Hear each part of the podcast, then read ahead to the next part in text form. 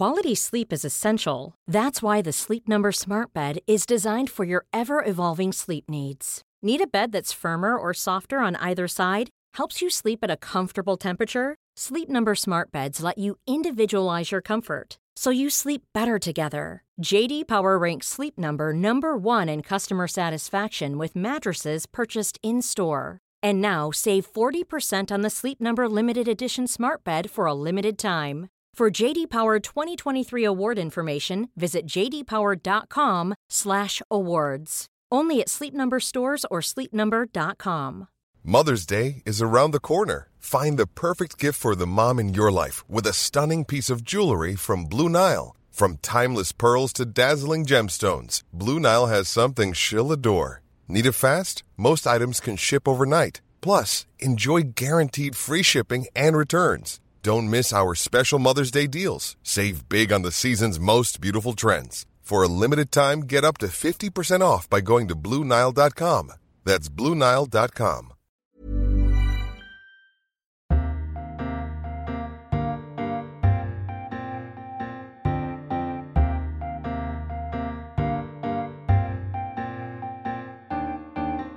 Welcome to this week's episode of Freedom Books, Flowers and the Moon, the podcast brought to you each week by the TLS. My name is Thea Lenarduzzi, and while my usual co host Stig Abell is exercising his right to some of his 5.6 weeks of statutory annual leave provided for by the British government, I'm joined by my dear friend and colleague Lucy Dallas. Hello, Lucy. Hello, well done for pointing out exactly how much holiday you and everybody else are entitled to. Very important to, mm-hmm. to know one's rights. Yep. Um, what news from the allotment, Lucy? Well, good question. How long have you got? it's the question everyone's been waiting for. There's a question. No, I don't imagine anyone is, but I'll tell you anyway. Well, it's harvest season. Hooray! Or it's the beginning of harvest season. So we got we got black currants, red currants, gooseberries, chard. We will have peaches. Had the cherries. Cherries are done. Um, something else I ate the other day: green beans. Not many. Just a list of things that Lucy Dallas has eaten recently. This is a this is a whole other segment. But the, the thing about it is, it's not terribly bountiful. It's not like I'm coming home with you know baskets and baskets. Yeah, exactly, exactly. It's about five of each thing. But I'm very happy to have you know those things that I can hold in one hand to eat creatively. Yeah. Um, before I tell you all about what we have coming up on this week's show, I must urge you to subscribe to the TLS if you don't already. Subscriptions keep Lucy and me in our jobs, and God knows we won't make the best subsistence farmers.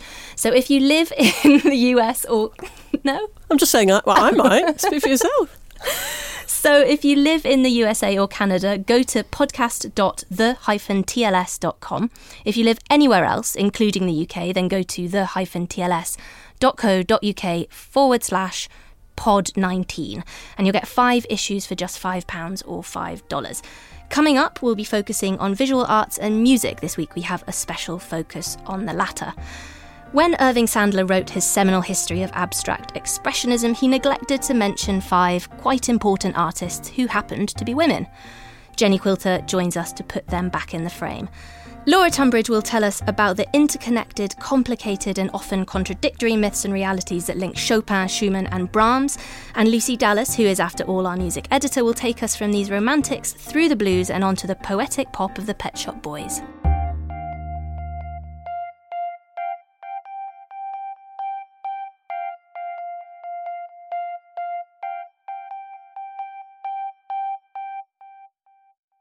Hear the names Chopin, Schumann, and Brahms, do you think of great geniuses and tempestuous lives, tragic virtuosi not bound by the laws that govern the rest of us?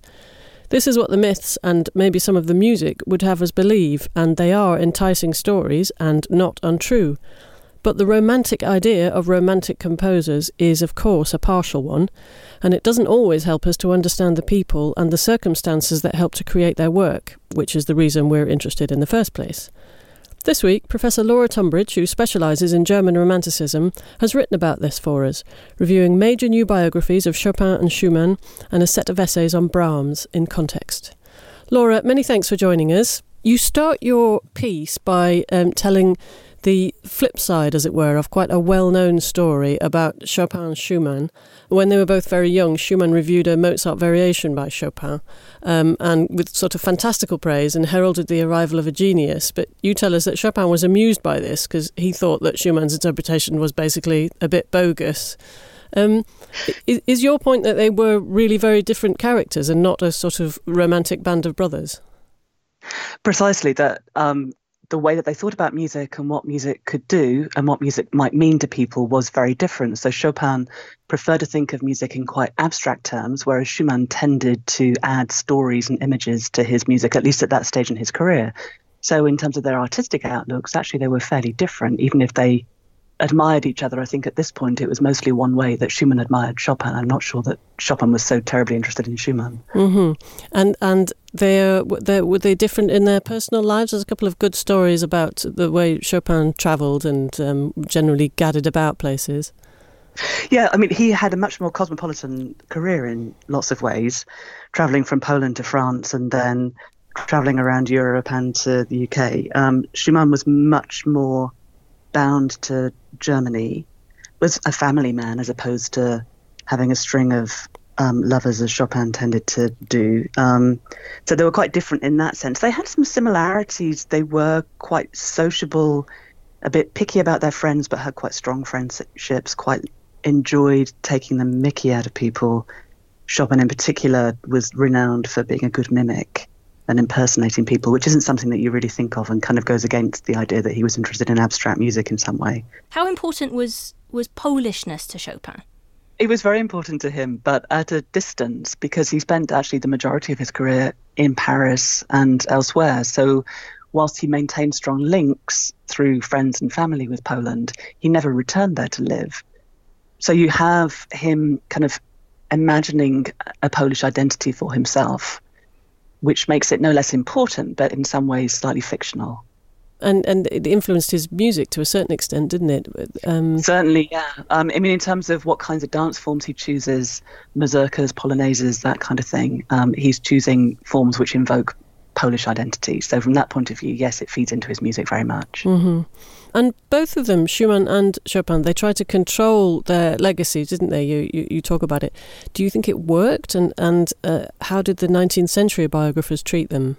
19th century biographers, a bit like 21st century biographies, are more interested in the stories around them and finding out the what they think is the real story beneath everything. So Chopin tried to destroy a lot of his letters and compositions. Um, thankfully, I suppose, people didn't obey his orders.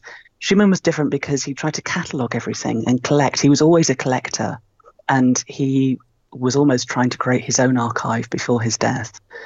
And interestingly, that didn't really prevent people from digging around and finding out the scandalous side of his life any less than they did with Chopin. So there's, as you mentioned, that sense of wanting to find the kind of romantic myth around these composers and listening to people who had known him, known them earlier in their lives, and had stories about them or had rumors about how they behaved, and in some ways taking more notice of them than actually what documentation existed. So there was an attempt to control and an interest in telling their lives, but these weren't necessarily pointers that were heeded by the people who came to write the first biographies. Those biographies contributed to that to that myth making, did they? Especially around the, the Schumann household was particularly because there's a very very dramatic storyline that's got art and creativity on illness and forbidden love, but there's also quite a domestic one that you mentioned, which involves looking after lots and lots of children and having to pay the bills and having to run a kind of rather large house in quite a practical way, isn't there? There it certainly is, and you have all the professional side of the Schumann family. So both of them are active musicians. They do have eight children and need to make money to support themselves and work really hard. But that's not the kind of thing that biographers tend to be interested in. It's the typical thing of telling artists' lives, and you don't actually want to know about the days that they're spending at their desk just creating things. You tend to want to know about what they do in their spare time. But that's not necessarily a reflection of the artistic life, at least in the fullest sense. So it's interesting to try and put a little bit more pr- kind of practical history into play and think about the stories that get told around them, but how much that actually fed into how they live their lives on a day to day level. Well, it doesn't maybe make for such a sort of scandalous story, but it sort of adds more historical grit to what we're thinking about and how we understand their music. Well, in fact, trying to work out how Chopin, for example, subsisted because you know he he taught and he was sustained by Jane Stirling. I'd never heard of Jane Stirling, uh, and I'm very intrigued by her and her story. Could you tell us a little bit about what she did for him? She was Scottish. She was one of his piano pupils, and what she really provided was financial support in large part. She also introduced him to a lot of people. She took him up to Scotland on tour as an effort to partly get him away from things that were troubling him, but also for financial and fame reasons. Did, did he request three seats on the train? Uh, yes, no, I think he required quite a lot of looking after, and he wasn't in any way as grateful to Jane Stirling and the other women who tended to look after him um, as he probably should have been. So she had this passion for him that wasn't reciprocated, and she put that instead into you know paying his rent and organizing tours and looking after his legacy and his family as well. So you have these women who in some ways are facilitating the artist's life and just get forgotten quite often or dismissed because you know they weren't serious love interests so they didn't really have a bearing on his artistic life and so we don't need to worry about them too much. And it's a great shame because in some ways they're the people who actually allowed the composer to do what he did well, indeed, and you, you tell a lovely story about her, um, Jane Stirling, kind of safeguarding his, his legacy and, and looking after him and his family. Um, where after his death, she purchased some of Chopin's most valuable belongings, including a Sèvres porcelain service, gifts from uh, Baron de Rothschild and, and his, uh, his Pleyel piano, uh, and, and had them shipped to his mother and sister back in Warsaw. The lengths she went to, it's just tragic, I suppose. it is tragic. And then she also commissions a very famous painting of Chopin on his deathbed, and she's slightly disappointed that she's not among the figures who are around him. I bet. And you think, well, surely she should have been. I mean, she wouldn't maybe be recognised by everybody looking at the picture, but on the other hand, she's a person who's actually made it happen. But again, that doesn't fit, does it, into the story no. of the great of the romantic genius? Just kind of, you don't hear about the romantic genius needing three seats on the train because you. I think we need to explain that. yes, we do. Sorry, we, we were calling him three seats Chopin in the office after you said yes, this. Yes, uh, right, okay. Because you do you do you want to tell tell, tell how many how he travelled? Well, his publisher arranged that he could have three seats on the train, so he had one for himself, one to put his feet on, and one for his manservant. that's, that's, the way I travel. That's how we'd all well, like to travel. I would too. I, um, I mean, in his defence, he was unwell. At the same time, I was, yeah, slightly floored by this idea that publishers would do that for their musicians. I don't think it's something they would tend to do for most people today. No, I don't think so. No. Um, just to go back to um, a point of one of the one of the differences um, between them, I wondered if you could give us a layman's guide to what you alluded to earlier, which is the difference between the idea of abstract or absolute music, which people tend to think of Chopin and Brahms in that sense, and programmatic music, which is which is more associated with Schumann. Yeah, so you have abstract music, which is the play of forms is purely instrumental, is about the patterns of repetition and development that you can hear as the piece goes on. Programmatic music is associated with extra musical meaning. So it's music that has a sense that it's bearing a story, which might come from texts which are provided by the composer in a title or in a poem or a piece of um, an essay that is attached to the music. And so, in order to understand it fully and to understand how it's structured, you need to have some sense of that extra musical element. Someone like Schumann writes music which are character pieces, which are portraits of people, uh, some of which are fictional, some of which are from his real life. And he also has a strong sense that music can represent things, which might be emotional, but also can be pictorial as well. So, landscapes or dances can be considered programmatic in that way. Um, and in fact, you make the point that Brahms, who is often thought of as being terribly serious and abstract, was actually quite pragmatic about rearranging things to be played at home and writing popular, quite folky pieces for amateur choirs. Uh, and in fact, we're going to hear a little bit of one of them, which is the Liebeslieder Walzer, which is uh, oh, Opus 52.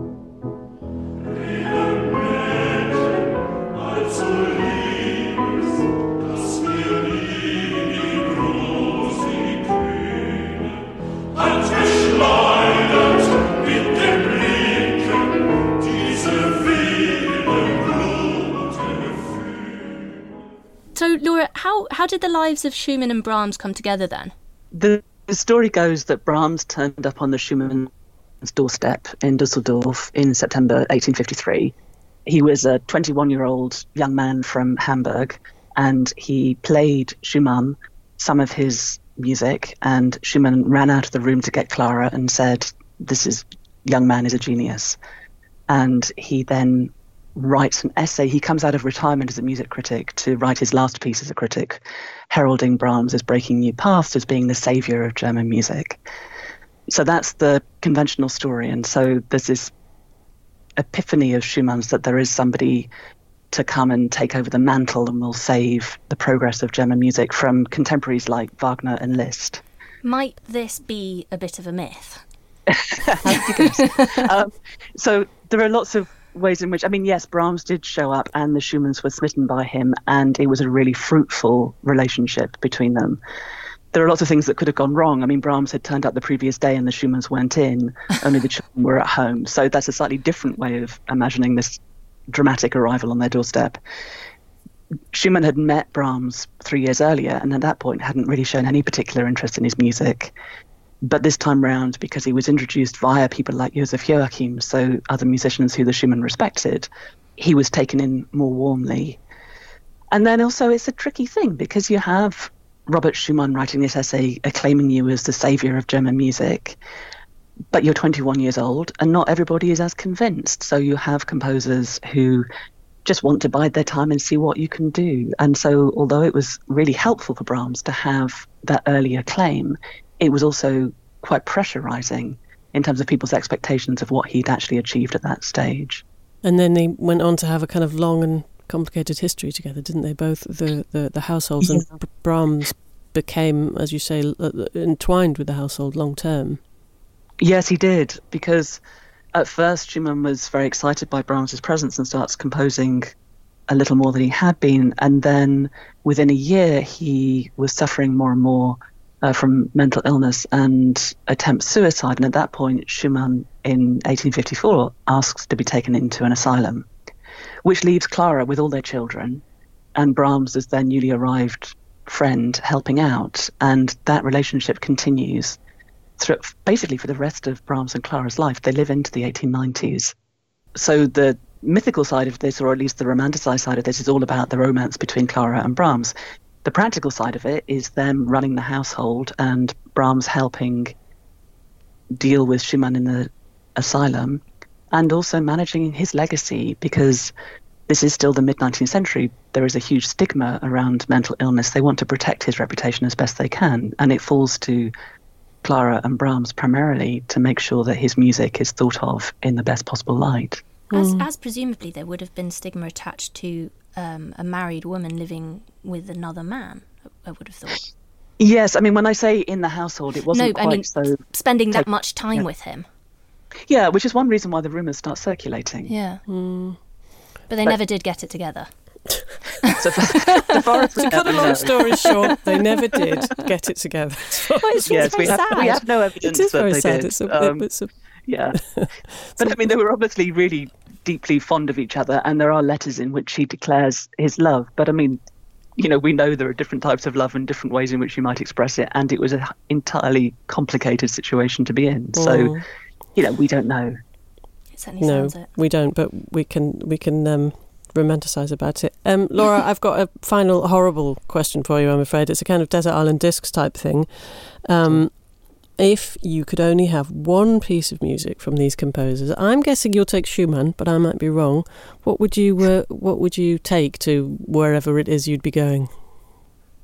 Oh, that really is a horrible question. I'm sorry. I'd really quite like to duck it. Um, if I had to, there's a song by Schumann, which is uh, Des Sennen Abschied from Opus 79. It's late 1840s, and it's just a really beautiful, simple lied that in some ways shows how he's in between Chopin and Brahms, but very much his own man. I'm going to go for that. That's beautiful. Right. Thank you. We're all going to go away and listen to that. Thank you very much for talking to us. You're welcome. Now, Lucy, we're going to move seamlessly from 19th century European Romanticism to uh, the 20th century Mississippi Delta blues. Um, mm-hmm. how are we going to do that? Well, I think we're just going to have to jump in there. Um, Yeah, we've got an excellent piece because it's the music issue this week. We've got a, a, a wonderful piece by Russell Davies talking about um, Robert Johnson, who is very well known as a, as a, as a kind of people know the name, but well, not everybody thinks they know about Robert Johnson. Yes, exactly. So the popular myth, we're on myths again, um, is that he there was a sort of guy who travelled around and played the guitar a bit and suddenly got much, much better. Um, why did he get so much better? Because he went to the crossroads and he met the devil and he sold his soul and the devil made him brilliant at Of the guitar and just sound wonderful.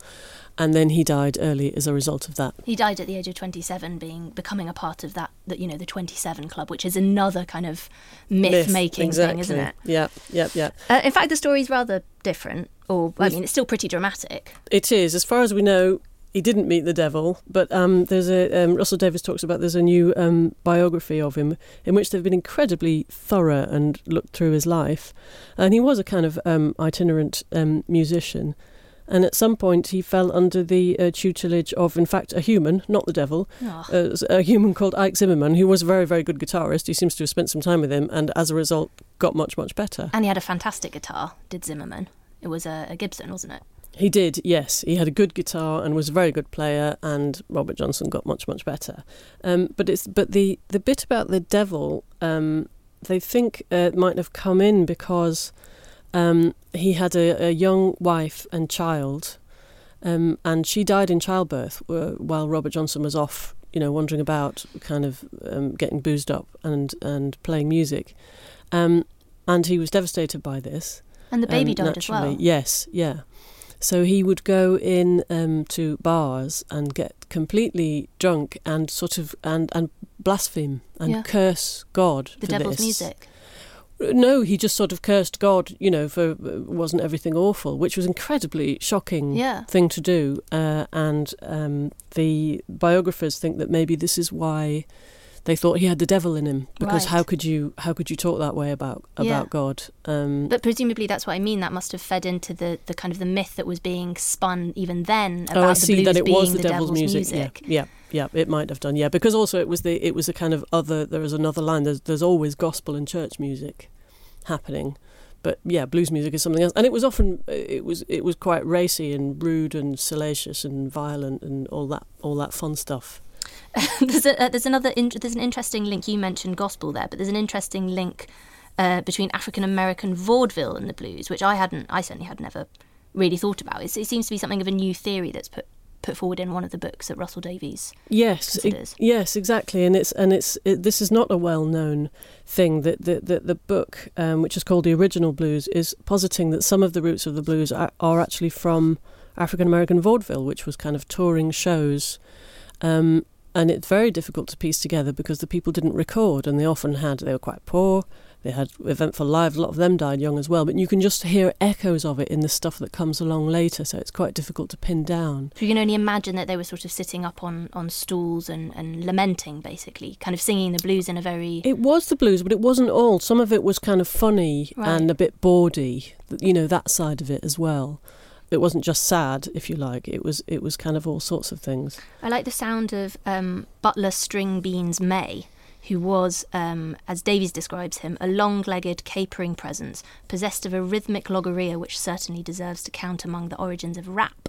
Yes, he sounds brilliant, and he's he was apparently incredibly influential. But we have no recordings of anything that he'd done. You all we've got is the echoes of people saying this is what string beans used to do, and even that is is um, is fairly hazy. The echoes, but it is a, it's a really fascinating story and much less well known than the kind of slightly corny old went to the crossroads and and, and sold his soul Yeah. story. I mean, which we've all done. um, let's move. Uh, let's move from proto rap then to synth pop. seamless. Um, seamless, Yep. of course, as always. Um, what's our managing editor Robert Potts writing about this week? He is writing about um, the lyrics of um, pop musicians, a couple in particular, Pet Shop Boys and Kate Bush, because they have both uh, they both published them. I think late last year, they published them as poetry or as you know books. P- published the lyrics, um, which always invites the comparison between lyrics and poetry. Um, and we have to say that Robert's also on holiday, otherwise we'd have made him come here and do well, his exactly. Kate, Kate Bush himself. impression. Sing for Yeah. himself. But he, he starts he starts with a discussion, as you said, of um, of the Pet Shop Boys, a particular track called uh, "Yesterday When I Was Mad." So maybe we should hear a little bit of that.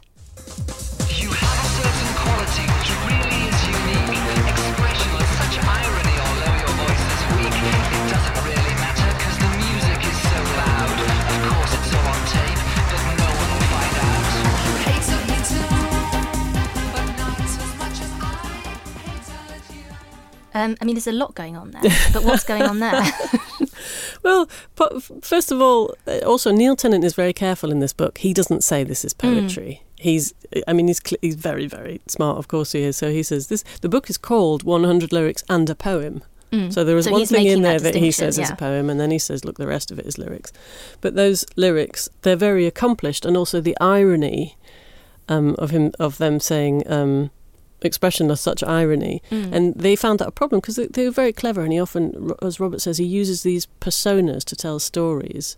And then later on, it, it seems to be that people don't take them very seriously because they don't seem to be singing from the heart because because they're assuming these personas, which is a very literary thing to do, of course. And in fact, they did it.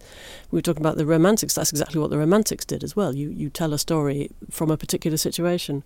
Um, and he said later on in an interview, it's obviously a failure of ours that we've given people the impression that what we do is some kind of elaborate joke because they're very funny and playful. Um, but he also, there's a, a song of theirs called Your Funny Uncle, which is about the funeral of a young friend. When you see it on the page, it does look like poetry, actually, and it conveys the very, it's the, conveys the sense of, of a life cut short, you know, very movingly. Um, and it all, you know, it all kind of stands up terribly well. And certainly the literary sensibilities, um, and Robert runs through a number of them, but you know, from David Lodge, he quotes Love as Bourgeois Construct. That's from David Lodge's Nice Work. Then there's uh, Paris in the Third Reich by David Pryce-Jones. There's Stefan Zweig. There's uh, Anna Akhmatova. Um, so it's definitely you, you can see why someone would, would wish to collect it in, in, in a kind of a literary publication as well. But Neil Tennant, well, and the Pet Shop Boys uh, together, uh, Chris Lowe as well. So they're kind of synonymous with gay culture in the 1980s, aren't they? I suppose they are, but they weren't. They sort of didn't say that. Well, he uh, Neil Tennant didn't. I mean, didn't come out until 1994 in, in an interview. No, and But they, they, they became very much associated with that kind of outsider yes, sound. yes, and I think that was partly because of the the the personae, and also, as I say, that allows you to say a lot of things because some of it's very political as well. There's a song called King's Cross, um, which is very political. But Is it's that the all- one about Thatcher? Yes, yeah, um, but it's all quite elegantly done. You know, it's not a it's not a kind of howl of rage. It's all very articulate Yeah. and elegantly turned, but it's powerful stuff and it also works on the page which you know let's be honest m- most lyrics really don't because Yeah. they are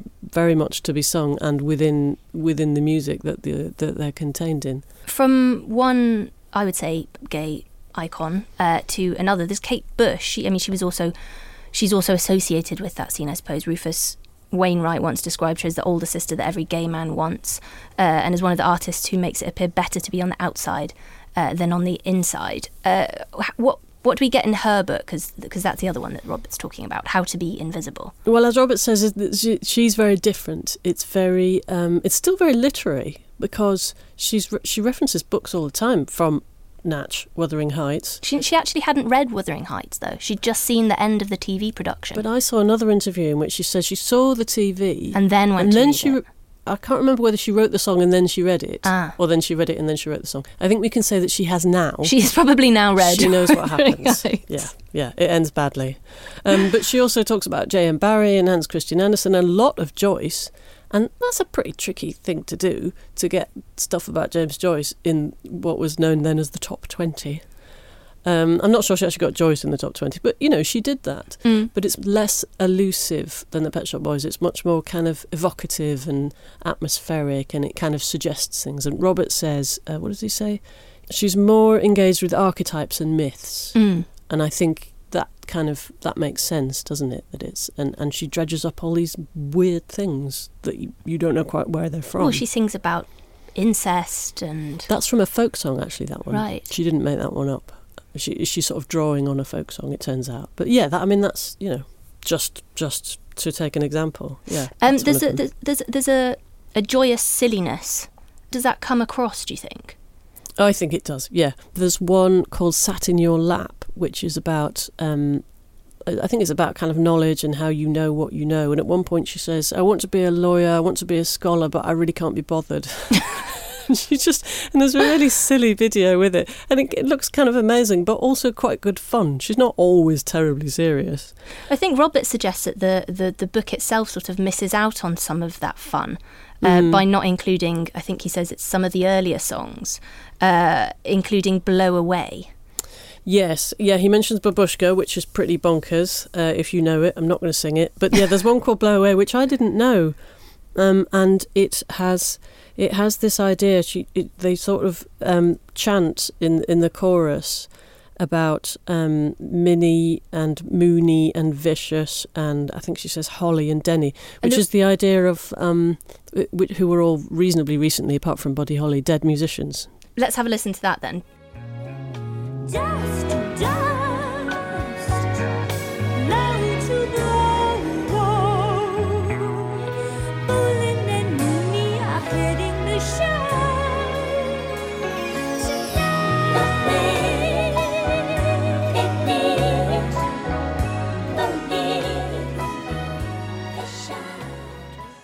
Um, so that's the line Bolan and Mooney uh, are heading the show tonight. Yes, so Presumably I've- Marc Bolan there, another member of the 27 Club, I think. exactly. So Marc Bolan and Mooney is Keith Moon. Ah. I think. Uh, and then later in the chorus, it's Minnie, Minnie Riperton, who did the wonderful singer who did Loving You. Mm. Um, so then Keith Moon, Sid Vicious, slightly less of a accomplished singer, but had also. He you did know, it his way. Very good. and Buddy Holly, who had obviously died a long time before. Um, and, And but who was also Sandy young, Denny. yeah, and the wonderful Sandy Denny, and so she's got this, and that song "Blow Away" is kind of about uh, um, Robert says it's uh, exploring the porous boundary between the dead and the living. Well, it's like a seance. The, the, the, scene a- that she describes is almost a seance. isn't it? Yes, it's like they're all having dinner. it's just it's just normal. It's what you do if you're Kate Bush. I mean, she's she's amazing. Um, what do you make then, finally, of this? Um, I don't know. Is it recent? This thing of publishing uh, lyrics in books in this way. Uh, You know, whether it's as poems or well, I mean, they're not publishing them as poems, but they're, you know, it's Faber, for example. Is it sort of necessary now that we can't really rely on people buying, you know, records and CDs where they would have got the sleeves with the lyrics and, and all of that sort of thing? I don't know whether it's. I mean, it's pretty. It asks quite a lot of it to put it in a book. They used to only do it for the canon, as it were. So they did it for Lennon and McCartney. They did it for Bob Dylan, basically. But recently, they have been doing it a bit more. I don't know. I mean, you can find lyrics online, but that's Yeah. not as nice as having it in a lovely book. I, I mean, nothing is as nice. I was struck by this when I was listening to "Sat in Your Lap," the one I mentioned. Nothing. There is no substitute for listening to it with the music because it makes because it's all embedded and a lot of the effects are you know you can't get them without the music anyway And I suppose that's what we'd like everyone to do then go and listen to the music. yep go ahead get your headphones out and have a good time A lot can happen in three years, like a chatbot may be your new best friend. But what won't change? Needing health insurance. United Healthcare Tri Term Medical Plans, underwritten by Golden Rule Insurance Company, offer flexible, budget friendly coverage that lasts nearly three years in some states. Learn more at uhone.com. Mother's Day is around the corner. Find the perfect gift for the mom in your life with a stunning piece of jewelry from Blue Nile. From timeless pearls to dazzling gemstones, Blue Nile has something she'll adore. Need it fast? Most items can ship overnight. Plus, enjoy guaranteed free shipping and returns. Don't miss our special Mother's Day deals. Save big on the season's most beautiful trends. For a limited time, get up to 50% off by going to BlueNile.com. That's BlueNile.com. There's never been a faster or easier way to start your weight loss journey than with PlushCare. PlushCare accepts most insurance plans and gives you online access to board-certified physicians who can prescribe FDA-approved weight loss medications like Wegovy and Zepbound for those who qualify. Take charge of your health and speak with a board-certified physician about a weight loss plan that's right for you. Get started today at plushcare.com slash weight loss. That's plushcare.com slash weight loss. plushcare.com slash weight loss.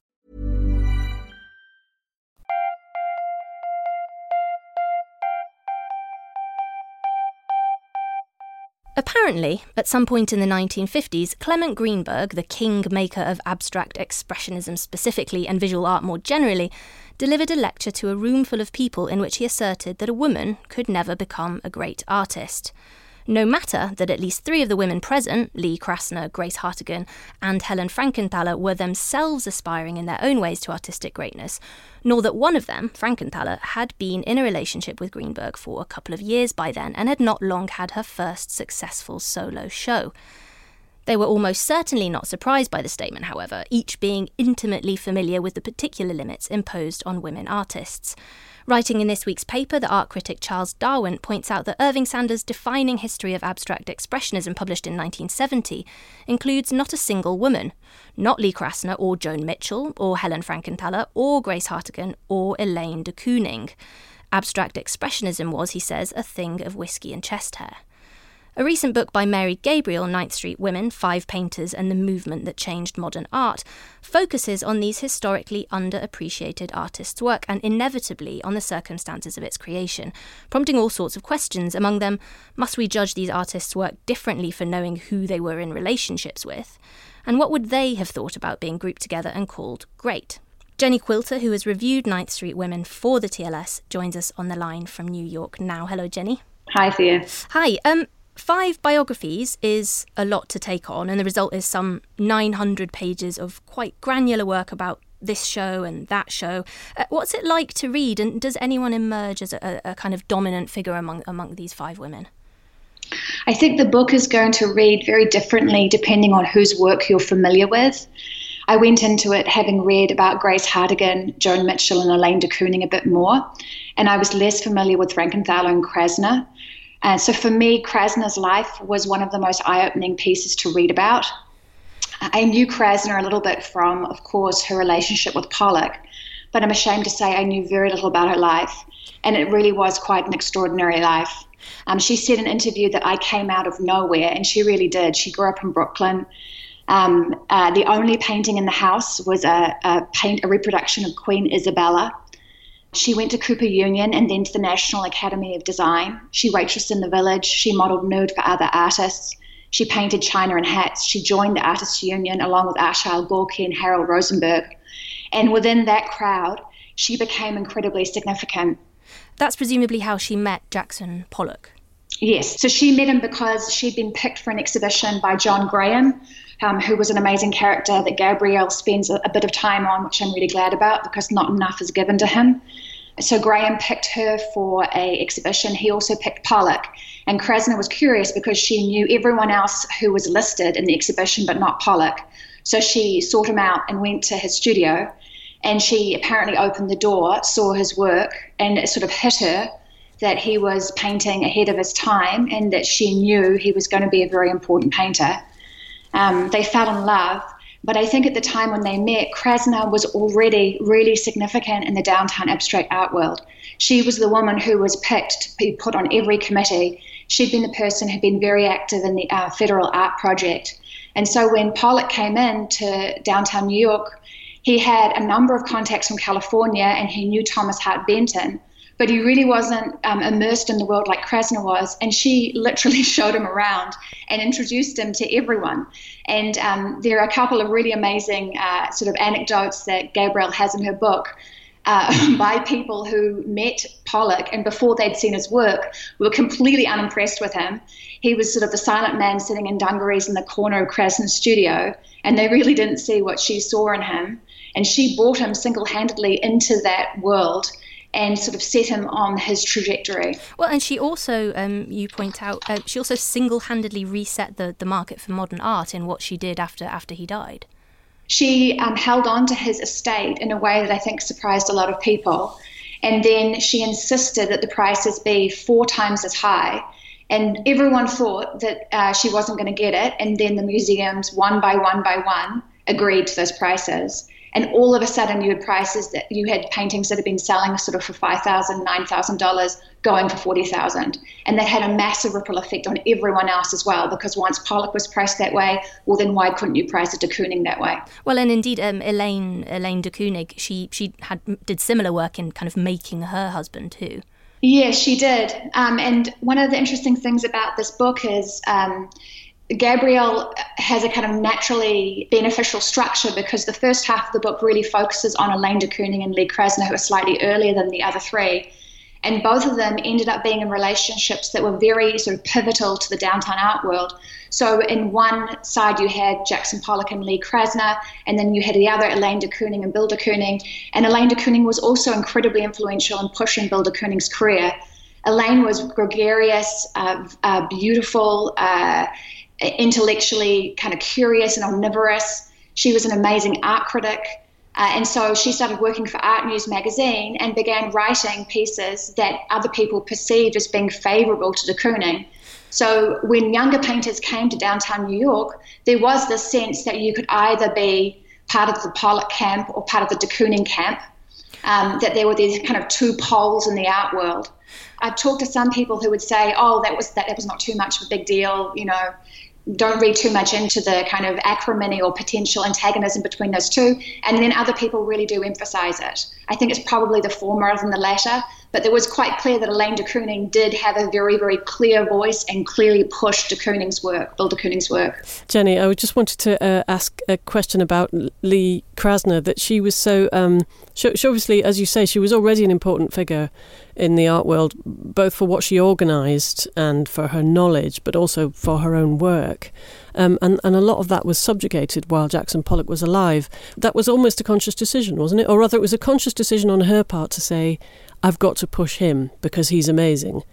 And it, it wasn't a sort of self effacing, I'm just a little old woman, not that at all, but she, she genuinely thought that he needed to be known. Yes, she genuinely thought that. I think also she was just really good at doing it, and she could see she was really good at doing it. Mm. Um, and I think part of her uh, sense of achievement with organising in the um, WPA and in the Artists Union was fulfilled by organising Pollock. Um, I think she, she, she knew she had a talent in, for administration and for the kind of bureaucracy of the art world and for that kind of uh, work within it. And then she just turned it into, into Pollock's direction. Um, she also found that she got incredibly dismissive comments um, from a number of people who are really critical to advancing your career in the art world. I mean, Clement Greenberg, mm. which Gabrielle patiently charts, was particularly nasty to, to Krasner at, at various moments. And I think, you know, I'm, I, I may be reading into it, but my sense was Krasner was going to paint but she didn't have to paint um, visibly inside of other people if they were going to be that way towards her.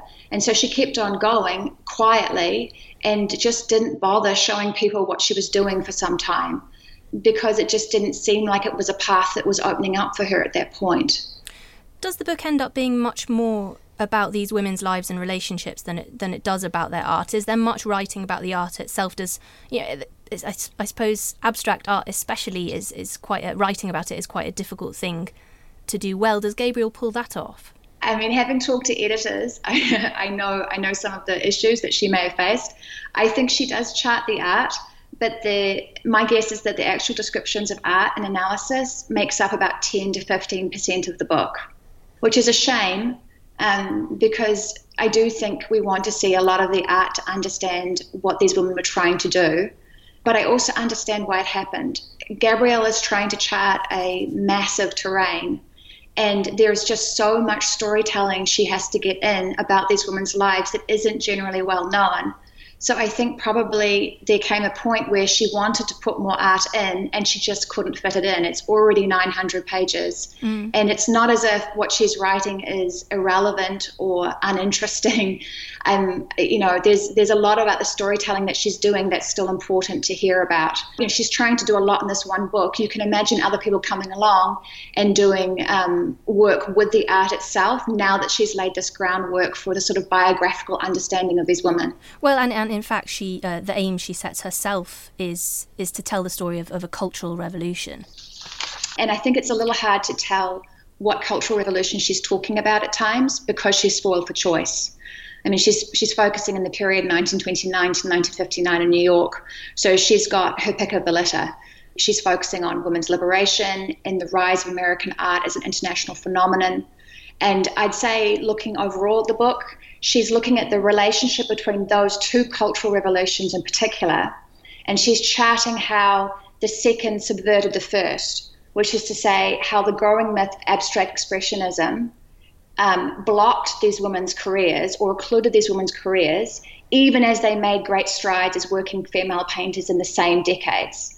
So she doesn't say this directly, but it's, it's clear over the course of the book that these women's careers proceeded in part because of the gains of women's liberation, but at the same time, they were also undermined by the growing art movement that was happening in the, in the same time.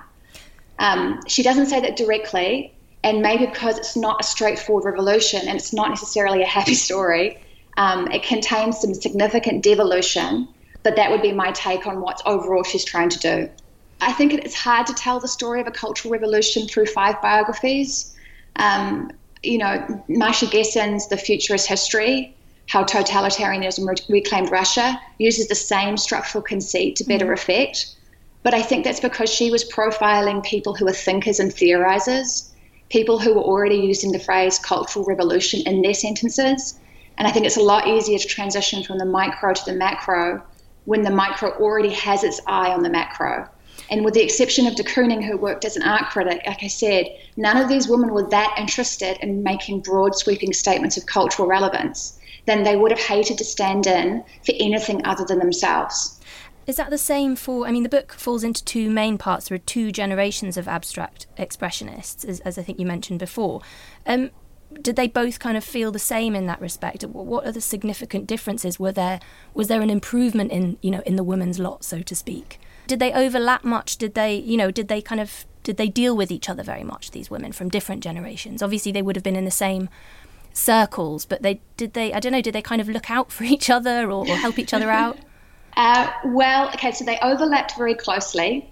Um, the first generation had been working through the 30s and 40s, basically in isolation and penury. No one had been paying attention to them, and then attention started picking up in the late 40s.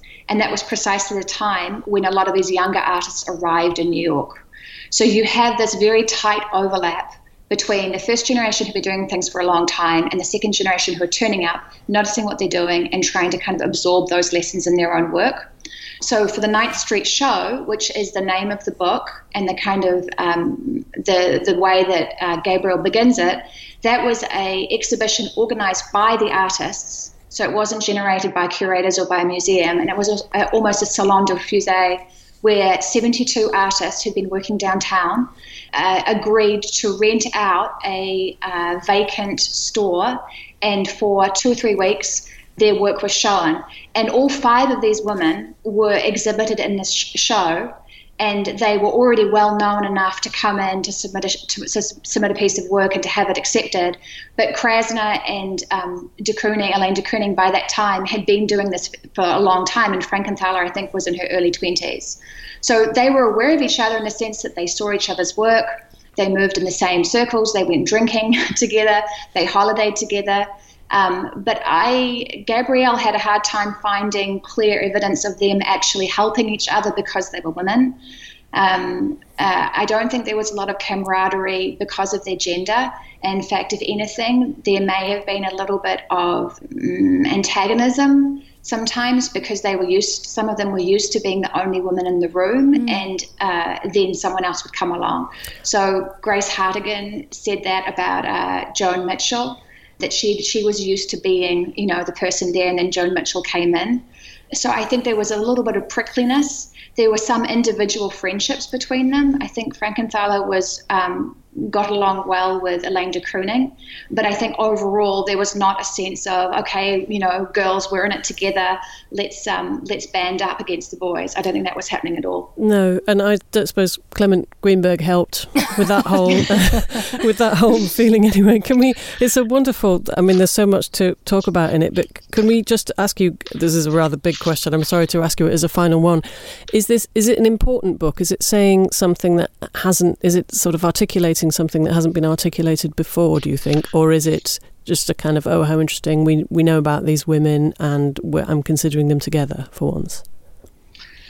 Well, I think it is an important book. I hope it will be given to students in particular. Gabrielle did an enormous amount of research, and the book stages a number of problems that any art historian or cultural critic has to deal with. Um, for example, how much to focus on the art, or how much weight to put on uh, an artist's personal life, and particularly a woman's sexual relationships, which gets a lot of focus in this book.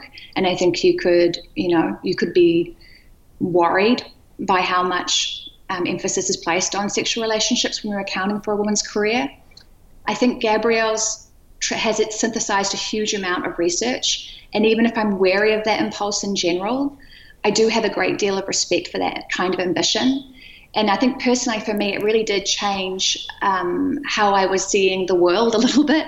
And the weeks after I went to the Metropolitan Museum of Art and I was going to a, um, a, temporary exhibition and walked through their kind of abstract expressionism rooms. And almost immediately I noticed when a room was just overwhelmingly male, when there were five Rothkos on the wall, five Jackson Pollocks on the wall, and just one Joan Mitchell or one Lee Krasner, and how overwhelmingly those rooms were weighted in the men's favour. And I don't think I would have noticed that so quickly and so, so instinctively had I not read Gabrielle's book. And so I do think it's important in that sense. And, you know, Gabrielle she doesn't really editorialize about the systemic misogyny in the book. She reports on it. She describes, for example, Clement Greenberg's particularly reprehensible comments, but she doesn't allow herself to get really angry, which I think is wonderful because it gives the reader permission to find it even more maddening. Um, there were many times where I started growling in frustration as I was reading the book um, because there were just so many key women who played roles in abstract expressionism, abstract expressionism that just weren't given credit. Um, like just one example, which I loved that Gabrielle focused on, is Dorothy Miller.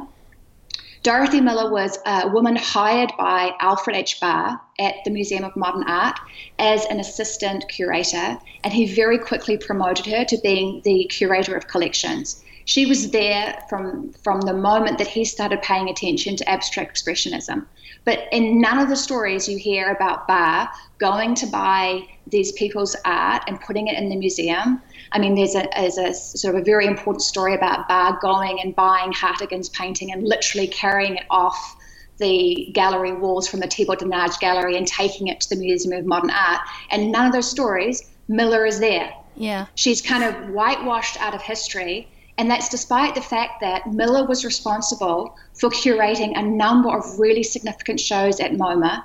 They were called the New Americans shows. And I think she did nine shows where she gathered together a small group of contemporary American artists. And that she was responsible for setting the taste of abstract expressionism at MoMA with those shows. Well, So- I mean, it's it's clear. I think I think it's very clear, Jenny, that there there is more to be done. I think we'll end on a on a note of hope rather than anger. Growling. Um, thank you so much. That was all fascinating. Um, thanks so much for joining us. No worries. I mean, insofar as we can sum that up, in many ways, it seems to be a book about labels, doesn't it, and how they both help and hinder. Yes, and it's I do I think it's interesting the way that they were doing their own work, which is extremely important to them, and they didn't, you know, like you were asking about the solidarity between them. Mm. Presumably, they didn't feel that they had to do that No. because you know, I mean, we kind of think now that we've got to band together, and but but um, they were they were going their own way, and also that's what I meant about Jackson Pollock. She was promoting his work. The work was what was important. Yeah. It didn't matter to them who was painting it. Yeah. But as it turned out, to in terms of context, Yeah. all of their work was basically passed over, and what was promoted was de husbands or their Kooning, yeah, Pollock, Rothko, uh, all of those guys. And in the 1959 show, I think she said there weren't there weren't any women. Yeah. I think is that right? That they were just not even the new generation. That's where the book ends, isn't it? Um, Yes. the whole thing sort of reminded me of, of the New York intellectuals, and you know Elizabeth Hardwick and and all of that set, and and and Elizabeth Hardwick famously putting everything behind her her husband Robert Lowell and his reputation, and Diana Trilling did the same. They were all in the same kind of friendship group. Um, and they put everything behind that, but they judged each other so fiercely. I would say more fiercely than they judged uh, the, the the male writers say and you know Diana Trilling came in for a special criticism uh, for taking her husband's her s- husband's surname uh, for Right. some reason. It's, it was it's just treacherous terrain, I think. Well, what I mean, I don't know, but you sort of think, what we shouldn't have to band together. I mean, it's nice to band together. It's nice, and it's helpful. But equally, if you want to just do your own thing, you ought to be able to because it, it all ought to be promoted on the merits of the work. Alas, history tells us otherwise. That is all we have time for this week. Our thanks to Jenny Quilter and Laura Tunbridge. Uh, please do pick up a copy of the TLS this week beyond the pieces we've just discussed. There's a review of Jim Jarmusch's new film, The Dead Don't Die, which stars Iggy Pop. Paul Kingsnorth gives an account of a move to rural Ireland, which turns out not to be the idyll he expected, as well as a look at the various homes of Virginia Woolf and her disparagement of her poor husband Leonard's greenhouses. Next week, we'll have Annie Ernaux Yukio Mishima in the form of an exclusive extract from the first ever translation into English by Stephen Dodds of his novel Life for Sale. There's also the story of the most formidable spy in history and an account of how imperialism thrived in the modern cigarette. Intrigued? Well, I hope so. Uh, until then, from Lucy and from me, goodbye.